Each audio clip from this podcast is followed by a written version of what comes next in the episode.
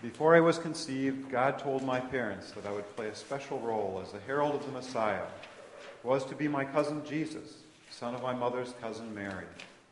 So I went to live in the wilderness, eating locusts and honey, waiting for God's word, that the time had come. The prophet Zephaniah foretold that I will live among my people, offer them forgiveness, save the lame, and gather the outcast, turn their shame into praise, renew them in love, and rejoice over them in gladness. That time is now, John. Jesus will soon start the ministry I sent him to do. Stay here in the wilderness, far from the powers of empire and temple, and prepare my people to welcome him in joy. And joyful news it is. God is dreaming a new dream of forgiveness and loving community. Through Jesus, God's realm is here, right here, among us. Jesus is God's joy. Prepare your hearts, everyone, to receive this joy. Give away your excess to those who need it. Deal fairly with others. Live in peace and harmony. Rejoice, for I am joy incarnate.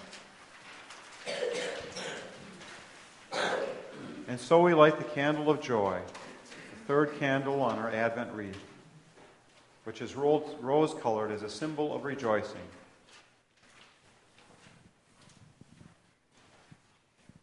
Let us pray. God of hope and dreams, when you heard our sorrowful cries under Pharaoh's oppression, you rescued us.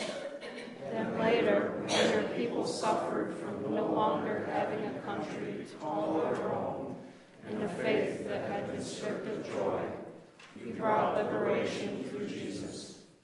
And yet we still are fearful, still are anxious, still are longing for a better way. And so we continue to need you, God.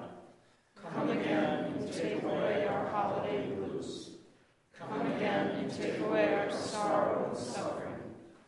Come again so we may live into the joy of knowing that you and your realm are already among us.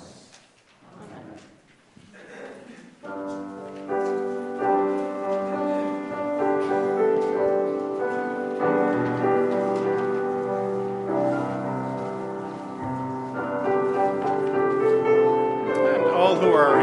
Stand for our hymn.